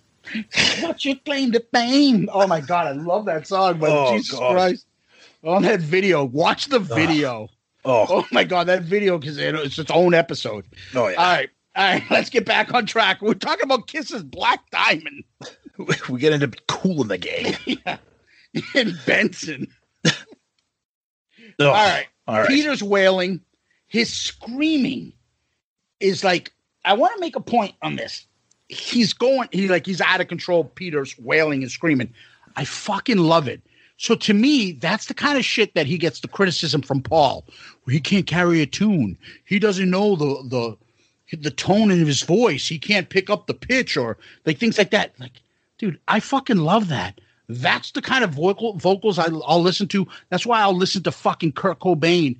And when like he's screaming madness, when he's screaming madness Oh in my Black God. Diamond, all I can think of is like an albino, my libido, Oh, yeah. and it just that Yep. fucking. No one's listening to Kurt Cobain screaming those lines and thinking, "Oh, that's a fucking beautiful voice." You're thinking that's fucking someone's passion and vocals, and you're fucking getting into it. You're loving that shit. I I can. That's why I listen to Lounge Act and songs like that where he sings it and then he fucking screams it. Peter is that at this point, fucking screaming those lyrics on Black Diamond, doing another job that you'd be like, oh, this was on Alive. Oh, this was on fucking Winterland. You, they're just so musically on point, hot as hell, fucking dynamic, just groundbreaking. I can't. The adjectives are fan, like this is my band. This is it. All my notes on this right here are just around Peter's vocals. Just just absolutely crushing it. Goosebumps. Some people might say, yeah, over the top, a little bit too much, but that this kind of song, that's what you want, man. It's rock and roll, isn't it? Yeah, that's it's rock just- and roll. Yeah, It's a it rock is. band. Yep, exactly. And the And- fireworks going off, and you listen, you're like, holy shit! I feel like I just got fucking rocked. and it was and it was great too because at the end the, the, that big overhead rainbow light is is off they turn it off and when they do when they do that long little outro and the, the mm-hmm. tv camera they kind of have like the the fireworks kind of superimposed and if you look closely it's kind of hard to tell but i think it is peter's exploding firework drumsticks Yeah. Now the funny thing is, the the the concert ends, and the lights are off in the front, but the lights are on in the back, and the Peter is up there like this. yes Oh, the band aid. Uh, Paul ain't liking that. yep i Peter know must be like, I'm a fucking star. Like Peter must be like, yeah, I'm one of the stars of this band. at this Yep. point. So Yep. I look at it as like that fucking drummer is a madman back there screaming. Then I'm like, the lead singer writes a lot of the song. He's got the star. He's up there fucking pouting and fla- flaunting to the girls on the stage. The other guy's acting crazy over there. The demon guy, he's in fuck. I can't keep my eyes off him. And then that guitar guy's ripping it. That's like four guys at their prime. Every one of them is bringing something to that band at Yep. this point. Yep. That's what I love about it. The songwriters, the Peter's vocals, and the ace guitar playing. This is perfect. This is Kiss like, oh my Yep. God. Yeah it's amazing and i love that they did black diamond to begin with that that makes it even better so Which is insane how they always promoting Black Diamond, yet it doesn't end up on compilations as much. i don't And get we it do all our compilations, right? no i know yeah And and Firehouse, if you think about Firehouse in the beginning, and now Yep. they don't even play it, Yep. Think about it. They don't play any of these. and nothing to lose. Yep. These are the same three that are on the same album that they play the other songs on Cold Gin, Deuce, Yep. 100,000 Years. Those songs get played. Well, Black Diamond does, obviously, but Oh yeah. So yeah. but Firehouse and Nothing to Lose gone. Yep. And even Strutter gone. Yep. But in comes, you know, Cold Gin and Deuce play. Not that anything's wrong with Deuce, but I'm just saying. Right. It's just Right. final thoughts on this, Tom? I just love. I just it like you said. It's it's it's when you watch clips like this. It's like this is why this band is my favorite. The the the energy, the passion, the the the the momentous occasion of their first TV appearance and how they just took it by the friggin' balls and just said, "This is it. We we got one shot. What's that old saying? You got one chance to make a first impression." And it was just fantastic. I just I loved it. Loved it. Yeah, I, I can say, Tom, I, I think I've I've given enough superlatives. I've people can hear how much I've just raved about this performances and how great it is. Uh I I it's just it re it, this is the kind of stuff that reinvigorates you and it gets you back into Kiss. Yep. And once you start digging to more stuff and going down that rabbit hole to look at old footage and things like that, I love doing these type of episodes. I love digging up stuff from TV performances and breaking it down like this. I think uh, the listeners like seeing this stuff and hearing this stuff, and uh, I can't wait to do the next one. This one was a lot of fun to do. Yep. Yep. Absolutely amazing. Love it. Well, it doesn't end there, guys, because we've done other TV appearances. We've done the Mike Douglas show, the Paul Lynde Halloween special, Land of Hype and Glory, and MTV Kiss Unmasking. We've ranked them. Tom, you ranked Land of Hype and Glory as number one, Mike Douglas show number two, Paul Lynde Halloween special number three, and number four was MTV Kiss Unmasking. Where does ABC in concert rank? Number one. Yeah. Yep. I mean, I love the hype and glory thing because it's my favorite era of the band. It's got it's got the Love Gun tour stuff. This is this is three songs and that's it. There's no talking, there's no interview, there's nothing. It's three songs in and out, punch to the gut. We're out of here. I love it. Number one. I find this hard. I'm not sure where I'm going with this. Okay. You've heard me go on and on about how great it is. I love the version of song. The audio is a little uh, Yeah. okay. Okay. The footage is a little shady. That's the difference. I'm putting this at number three. After all that raving about how much you love this, you put in this third? Yeah. Wow. Because although that footage is that is great, I can Yeah. find other footage. I can watch Winterland and go off on that too. Oh, hell yeah. Oh, I can yeah. listen to Yeah. Alive and go off on that too. Yep. It's very common how great they were. It's just a live performance. Yep. And the fucking footage isn't that good. So number one for me is Mike Douglas, then Paul Lynde, and MTV Unmasking is three, and Land of Hype and Glory was last. Okay. I am putting this at number three. The Mike Douglas show because I think them playing Firehouse in that bright set, Yeah. sirens and the smoke and Yeah. Gene, and then that fucking comedy bit and Gene coming out. Yep. I think it's legendary. I don't know what's going to beat it. And then the Paul Lynde Halloween special. Oh yeah. Just the it's my era as a kid. It Yep. was eh, Paul Lynde was campy and, and silly and kind of ridiculous and it's kind of hokey but funny. Yep. You know, Carol Brady shaking her fat ass and yep. and and them playing, you know, the Beth kind of part, King of the Nighttime World. I I just I just love that. Yeah. This is incredible. That's how high I have all this stuff. Kiss Unmasking, you know, we talked about that in, in Yeah. Land of Hype and Glory. I wasn't a fan of it all. Which is shocking, but that's okay. Something called hype. Yeah. This this is Ted Koppel, and you're listening to Kiss. Last week, buckwheat was shot. I repeat, buckwheat has been shot. Oh my god, that guy was such an asshole during that interview. Oh my god. Yeah. So yeah, I have uh at number three. Okay. Fantastic show. Fantastic fucking episode. Yep. Discussion. I loved it. Yep. Tom, what we Absolutely. do next is this.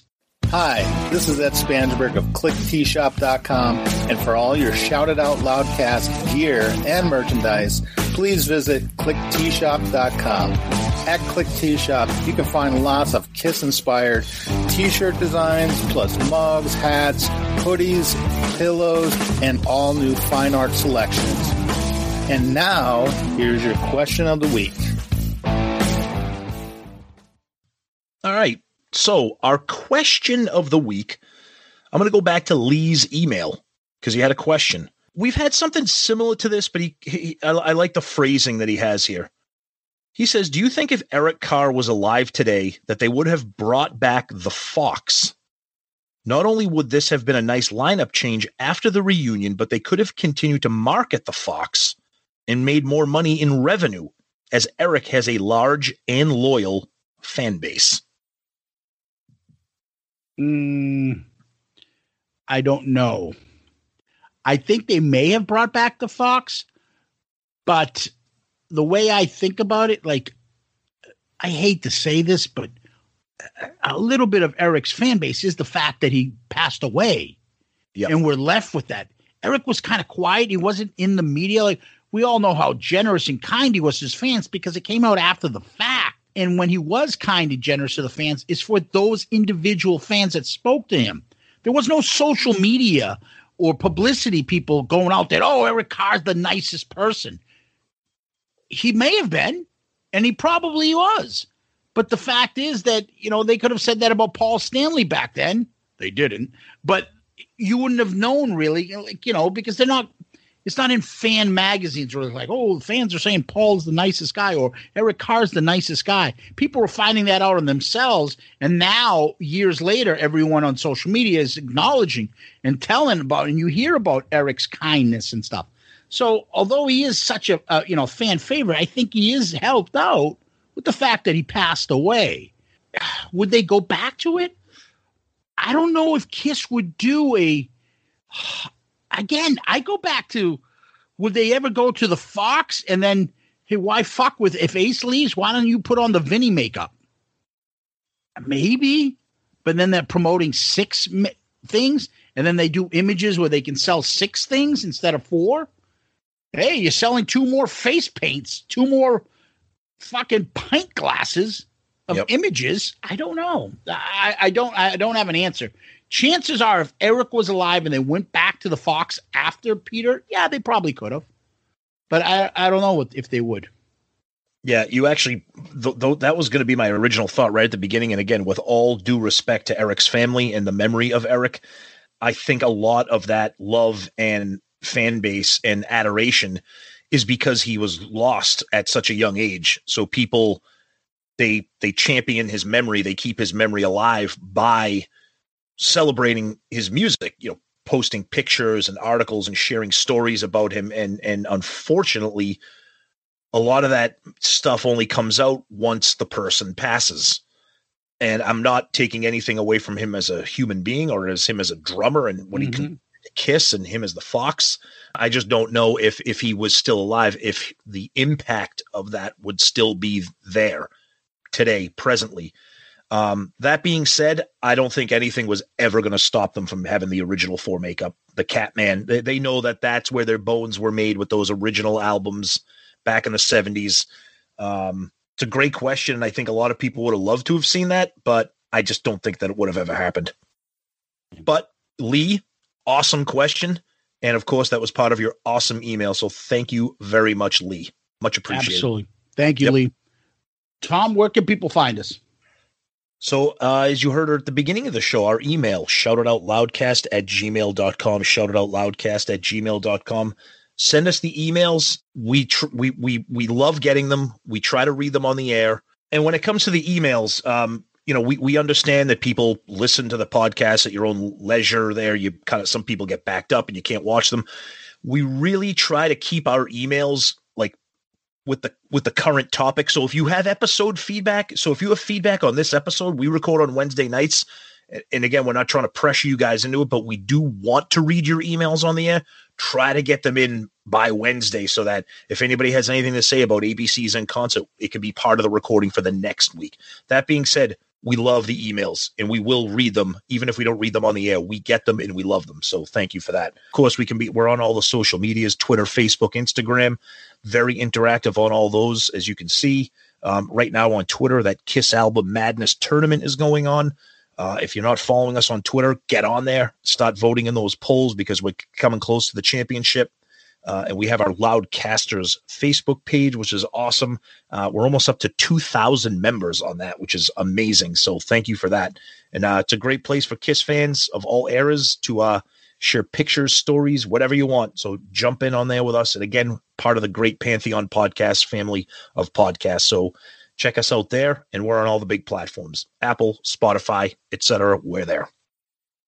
Yeah, and remember to send us DMs if you want to talk to us, and uh, you can DM us on Facebook, Instagram, and also on Twitter. And you can also, and I, I think I mentioned it last week specifically, and it did actually add a big jump in the numbers. Please subscribe to us on our YouTube, YouTube. channel. We appreciate when you do that. And if you can subscribe to us there, we'd greatly appreciate it. Uh, remember, the email is always the best way to get a hold of us. We love reading your emails. Shout it out loudcast at gmail.com. Shout it out loudcast at gmail.com. And also remember to give a shout out to our Patreon subscribers. And to please, if you're interested in Patreon, please look us up. Find us on the app, the episode notes, or at patreon.com. And please, the last thing I want to leave you with is if you can, give us one of those five star child reviews on iTunes. We appreciate that. It helps us move up in the rankings and get us to a bigger audience. And we can do bigger and better things for you, the fans. So, Tom, we usually end these episodes with famous last words. What do we got there? So now I've got a baby. And we tried every way. You know, she wants to do it. And she does anyway. Ooh. God damn. God damn. All right, Tommy. And you'll need her. So you'll feed her with your endless dedication. And the quicker you get sicker, she'll remove your medication. Oh, she's just mean. Not a very nice person. No. Tom, thank you. Loudcasters, Kiss Army, thank you. Zeus, thank you as always, my partner and friend. Uh, everybody out there, thank you so much, especially for that great feedback on Soul Station uh, and feedback in general. Let us know what you think of this concert. And uh, again, thank you for all the support as always. Peace out, Girl Scout.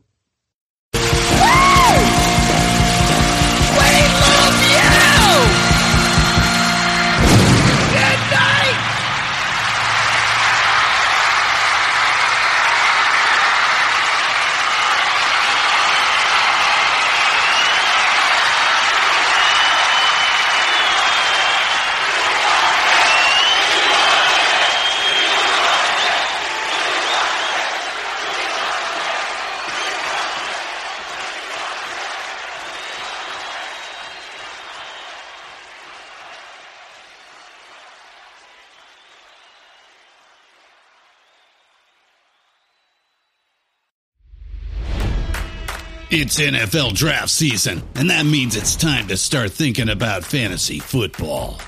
FantasyPoints.com features industry leading experts and prognosticators using proprietary hand charted data to help you score more fantasy points. FantasyPoints.com is the place to go for whatever kind of fantasy football you play. Whether you play fantasy football, daily fantasy sports, or do a little bit of everything, Fantasy Points has the meticulously researched content to guide you to victory. And why wait for the fall? Fantasy Points also covers the new spring football league, the UFL. Join the guru, John Hansen, Scott Barrett, Joe Dolan, and other massive names in the fantasy football universe with an exclusive offer. Use code Pantheon for 15% off any fantasy points package, including the all in package, with access to every article, tool, and data nugget that Fantasy Points has to offer. That's fantasypoints.com and code Pantheon for 15% off at Fantasy Points. Fantasypoints.com. Code Pantheon. Score more fantasy points.